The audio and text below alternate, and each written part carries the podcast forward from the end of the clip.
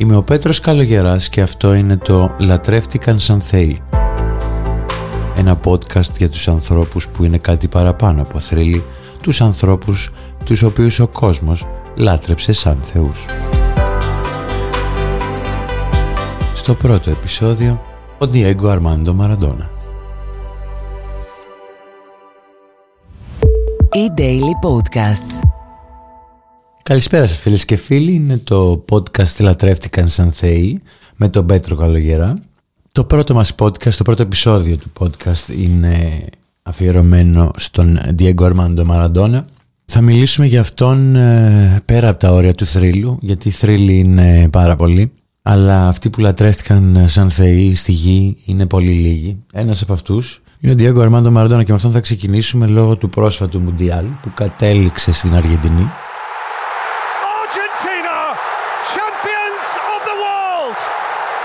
Ο Διέγκο Μαραντόνα ήταν ο θεός του ποδοσφαίρου για πολλούς λόγους, τους οποίους θα εξηγήσουμε λίγο πιο κάτω. Τον φωνάζανε Διός, που σημαίνει θεός στα ισπανικά και το γράφανε μάλιστα αντί για I-O, το γράφανε με 1 και 0, το οποίο έδειχνε τον αριθμό που ξέραμε όλη της φανέλας που φορούσε σε όλη την καριέρα.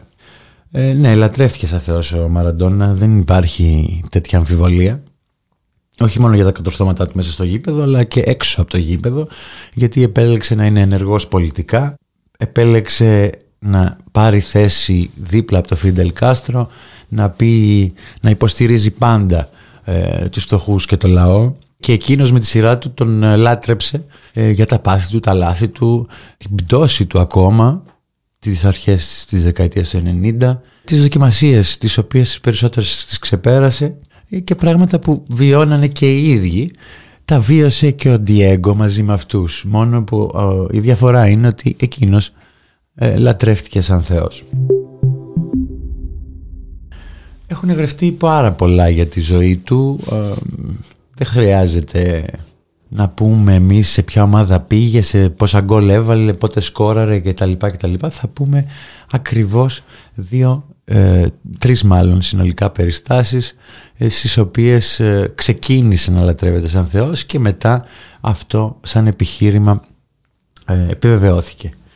Οπότε έτσι κι αλλιώς ο Διέγκο έπαιρνε ε, ζωή από την προβολή του. Δεν δίστασε ποτέ να κρυφτεί. Είτε ήταν για κακό είτε για καλό. Ακραία καλό και ακραία κακό. Ήταν ένα ανοιχτό βιβλίο, ο κόσμος τον αγαπούσε η ζωή του είναι ένα αφιέρωμα στο ποδόσφαιρο αλλά και στο πώς ε, την αντιμετωπίζεις ε, με αυτοπεποίθηση γιατί αυτό που είχε πάντα ο Μαραντόνα ήταν μια υπέρ του δέοντος αυτοπεποίθηση η οποία τον βοήθησε να φτάσει στην κορυφή φυσικά. Θα σας πούμε λοιπόν από πότε ξεκίνησε αυτό το Diego Maradona είναι ο θεός του ποδοσφαίρου και θα σας πούμε μετά δύο λόγους οι οποίοι το επιβεβαιώνουν. marcando, pisa la pelota Maradona, arranca por la derecha el genio del fútbol mundial, y es el tercero a tocar para Borruchaga siempre Maradona, genio, genio, genio, ta, ta, ta, ta, ta, ta, ta,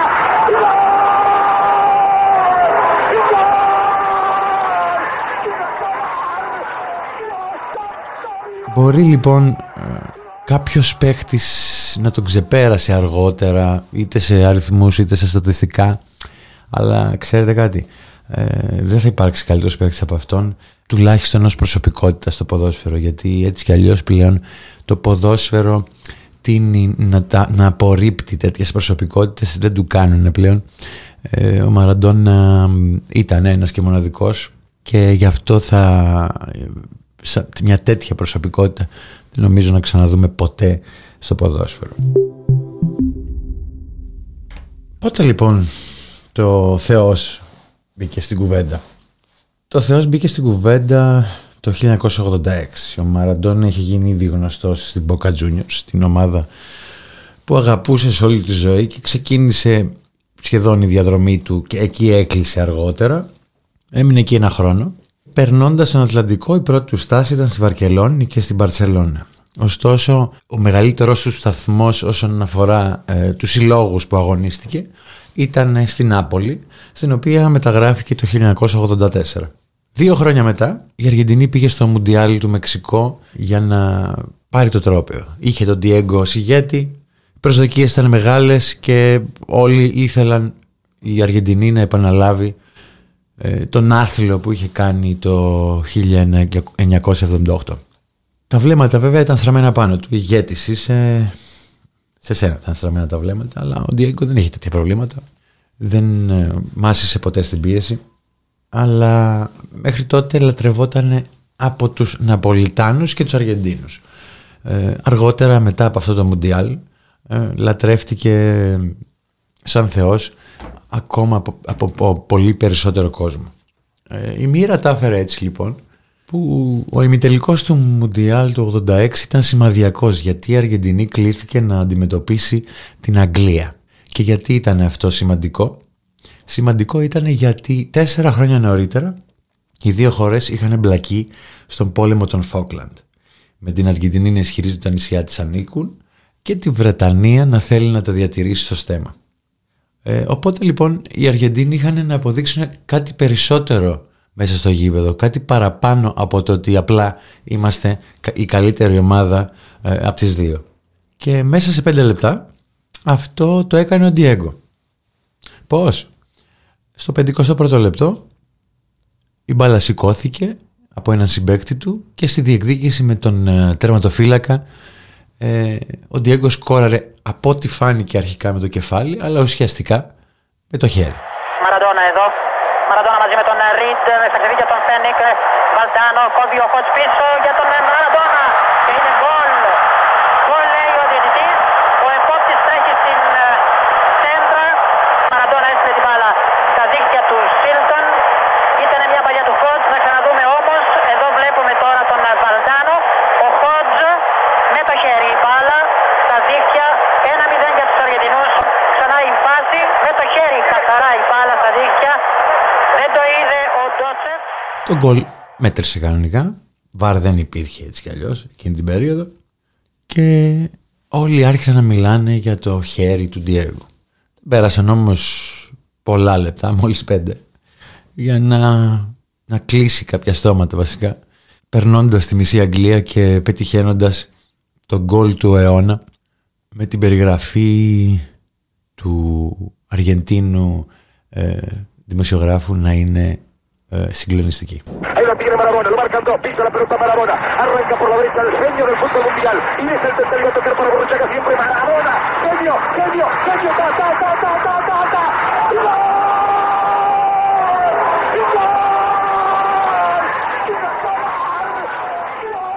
το γκολ αυτό λοιπόν το είπανε μετά γκολ του 20ου αιώνα. Το γκολ του αιώνα. Και όντως ήταν δύσκολο να βρει ανταγωνιστή ένα τέτοιο γκολ φιλολογία λοιπόν για αυτό το ότι ο Διέγκο είναι ο θεός του ποδοσφαίρου άρχισε ε, για, με τη δήλωση που έκανε μετά το μάτς.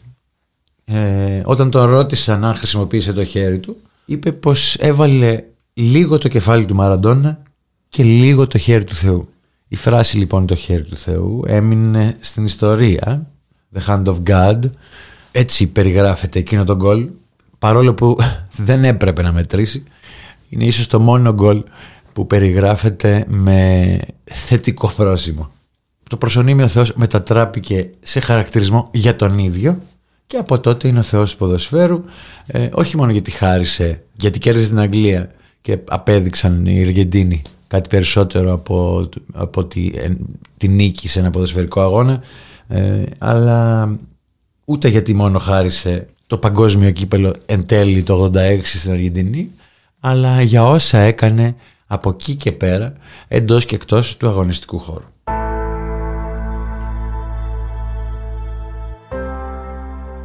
Επιχειρήματα λοιπόν για το ισχυρισμό ότι λατρεύτηκε σαν Θεός. Το πρώτο επιχείρημα είναι στο επόμενο Μουντιάλ, στο Μουντιάλ της Ιταλίας, εκεί όπου αγωνιζόταν ήδη 6 χρόνια με την ε, Νάπολη και είχε καταφέρει να κατακτήσει τα πάντα. Ε, κύπελο UEFA, πρωτάθλημα, κύπελο.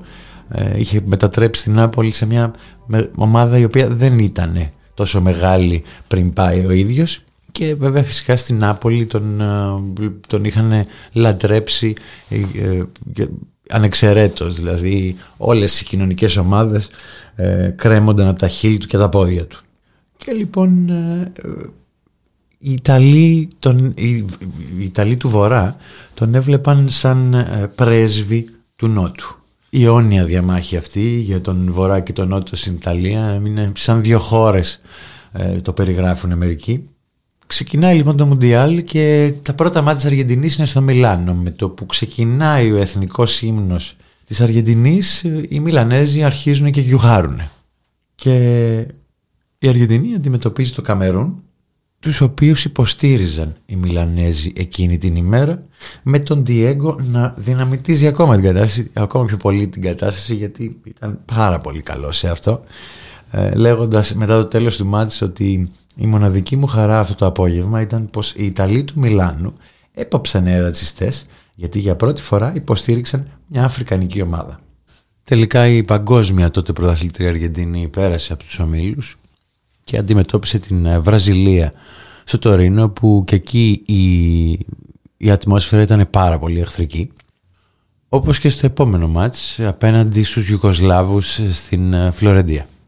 Και έφτασε στον ημιτελικό και πάλι, πάλι η τύχη τα έφερε έτσι και όχι μόνο βρέθηκε απέναντι στην Ιταλία, στην ε, οικοδέσποινα Ιταλία, αλλά το μάτς θα γινόταν στην Νάπολη.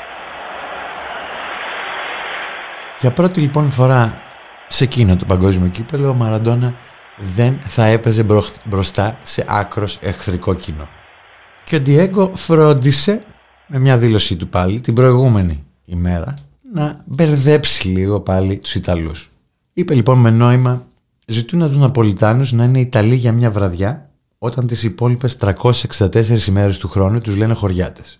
Το μόνο που θέλω από αυτούς είναι σεβασμός. Ξέρουμε ότι είναι Ιταλοί, δεν τους ζητάμε να μας χειροκροτήσουν. Αλλά η υπόλοιπη Ιταλία θα πρέπει να ξέρει ότι οι Ναπολιτάνοι είναι όσο Ιταλοί και οι υπόλοιποι. Την έριξε τη βόμβα ο Ντιέγκο και οι οπαδοί μπήκαν σε δίλημα το οποίο φάνηκε από τα πανό που ε, φέρανε στο γήπεδο.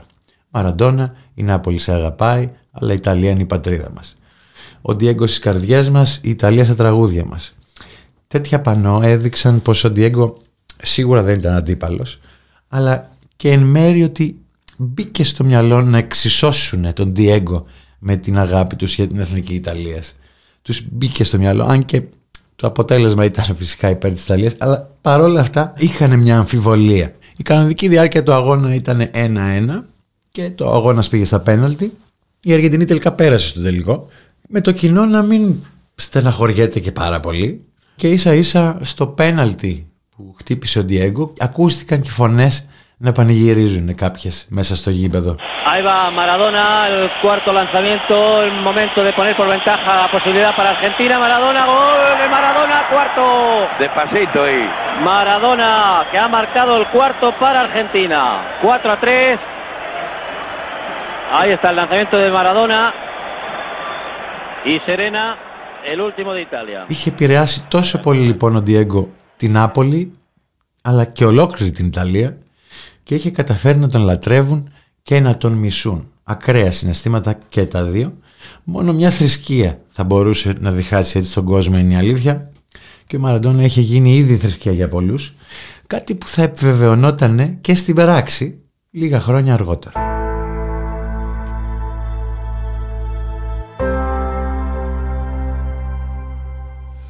Πώς λοιπόν θα επιβεβαιώνονταν λίγα χρόνια αργότερα; Το 1997 φορώντας ξανά τη φανέλα της Boca Juniors ε, και αφού είχε βρεθεί το παρισμένο στο 1994 στην Εφεδρίνη ε, έχοντας σκοράρει εναντίον της εθνικής μας ομάδας στο Μουντιάλ του 1994 που έγινε στις Ηνωμένες Πολιτείες της Αμερικής είχε καταστρέψει εν μέρη τη φήμη του και για το σκηνικό με, τις, με τους πυροβολισμούς ε, αλλά και για το ντοπάρισμα και έτσι αποφάσισε το 1997 να αποσυρθεί στα 37 του χρόνια μια πολύ σημαντική στιγμή για το ποδόσφαιρο αφού ο θεός του ποδοσφαίρου αποφάσισε να αποσυρθεί από τα γήπεδα.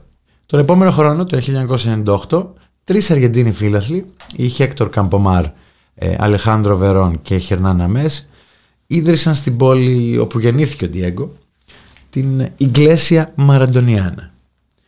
Την εκκλησία δηλαδή του Μαραντόνα, ε, που, θα, που έμελε να είχε πιστούς σε όλο τον κόσμο.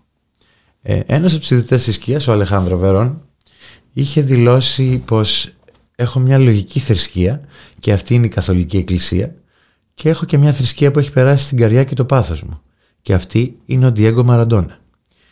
Η Εκκλησία όπως είπαμε έχει πιστούς σε όλο τον κόσμο και όχι μόνο στην Αργεντινή αν και στην Αργεντινή τα μικρά εκκλησάκια που έχουν στηθεί ανατόπους ε, έχουν μετατραπεί σε ένα τουριστικό αξιοθέατο το οποίο πάντα έχει ενδιαφέρον γιατί πάντα υπάρχει κόσμος τριγύρω τους.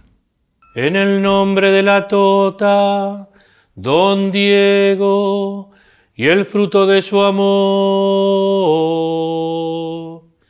Diego, Diego,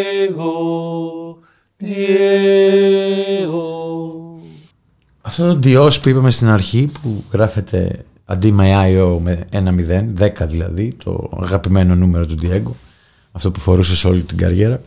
Ε, μετρούν τα χρόνια οι πιστοί τέλος πάντων, γιατί αυτοί το, το εμπνεύστηκαν και μετρούν τα χρόνια από τότε που γεννήθηκε, δηλαδή το 1960, ε, λέγοντας πριν τον Diego και μετά τον Diego. Και ως θρησκεία, ε, ε, ως θρησκεία επίσημη, με πολλούς πιστούς, έχει και αυτή τις 10 εντολές της, οι οποίες είναι οι εξής. Η μπάλα δεν λερώνεται ποτέ. Αγάπα το ποδόσφαιρο πάνω απ' όλα. Δήλωσε άνεφορον αγάπη για τον Διέγκο και την ομορφιά του ποδοσφαίρου. Υπερασπίσου τη φανέλα της Αργεντινής, διέδωσε τα θαύματα του Διέγκο σε όλο τον κόσμο, τίμησε τους ναούς όπου αγωνίστηκε και τις ιερές του φανέλες, μην ανακηρύσει τον Διέγκο ως μέλος οποιασδήποτε ομάδας, κήρυξε και διέδωσε τις αρχές της Εκκλησίας του Μαραντόνα Κάνε τον Diego το μεσαίο όνομά σου και ονόμασε Diego τον πρώτο σου γιο. Ο Μαραντόνα ανδιαφυσβήτητα είναι ο μόνος παίχτης στην ιστορία του αθλήματος για τον οποίο έχει δημιουργηθεί ολόκληρη θρησκεία μέσα από την οποία φυσικά λατρεύεται σαν Θεός. Μπορεί να μην είναι η μεγαλύτερη απόδειξη αλλά σίγουρα είναι η πιο χειροπιαστή και γι' αυτό αυτά τα podcast ξεκίνησαν ε, από τον Μπιμπεντόρο το ποδοσφαιριστή που έκανε όλο τον κόσμο να κλάψει και να δακρύσει με το θάνατό του το 2020. Όπως είπαμε και πιο πριν, η προσωπικότητά του είναι ανεπανάληπτη, δεν μπορεί να επαναληφθεί ειδικά στο ποδόσφαιρο. Πολύ πολλές ευχαριστές ε, λατρεύτηκαν και μισήθηκαν από τον κόσμο, αλλά ουσιαστικά κανένας στο, στο μέγεθος που το έκανε αυτός. Και αυτά τα ακραία συναισθήματα ε, που προκάλεσε, του έδωσαν τον τίτλο του Θεού του ποδοσφαίρου, του ανθρώπου που έκανε τους Αργεντίνους πρώτα, τους συμπατριώτες του, να κοιμούνται και να ξυπνάνε με το όνομά τους στα χείλη του και αργότερα ε, τους Ιταλούς ε, που τον έβλεπαν είτε με αγάπη είτε με μίσος, κυρίως οι Ιταλοί, οι Αργεντίνοι οι περισσότεροι τον αγαπούσαν, τον έβλεπαν είτε με αγάπη είτε με μίσος και σε ακραία μορφή και το ένα και το άλλο. Και φυσικά ιδρύθηκε μια εκκλησία στο όνομά του με πιστούς σε όλο τον κόσμο, κάτι που δεν βλέπουμε να συμβαίνει και πολύ συχνά. Όπως άλλωστε είπε και ο ίδιος ο Ντιέγκο, είμαι ή μαύρο ή άσπρο. Ποτέ δεν θα είμαι γκρι στη ζωή μου. Ε, και η αλήθεια είναι ότι έτσι τα έζησε όλα Ντιέγκο. Στα άκρα. Και να σας πω και κάτι. Υπάρχει άλλος τρόπος για να λατρέψεις κάποιον σαν Θεό; Εγώ θα έλεγα πως όχι. Αυτός ήταν λοιπόν ο Ντιέγκο Μαραντόνα. Αυτός ήταν ε, ο άνθρωπος που λατρεύτηκε σαν Θεός ε, και αυτό ήταν το podcast ε, «Λατρεύτηκαν σαν Θεοί» με τον Πέτρο Καλογέρα. Γεια σας.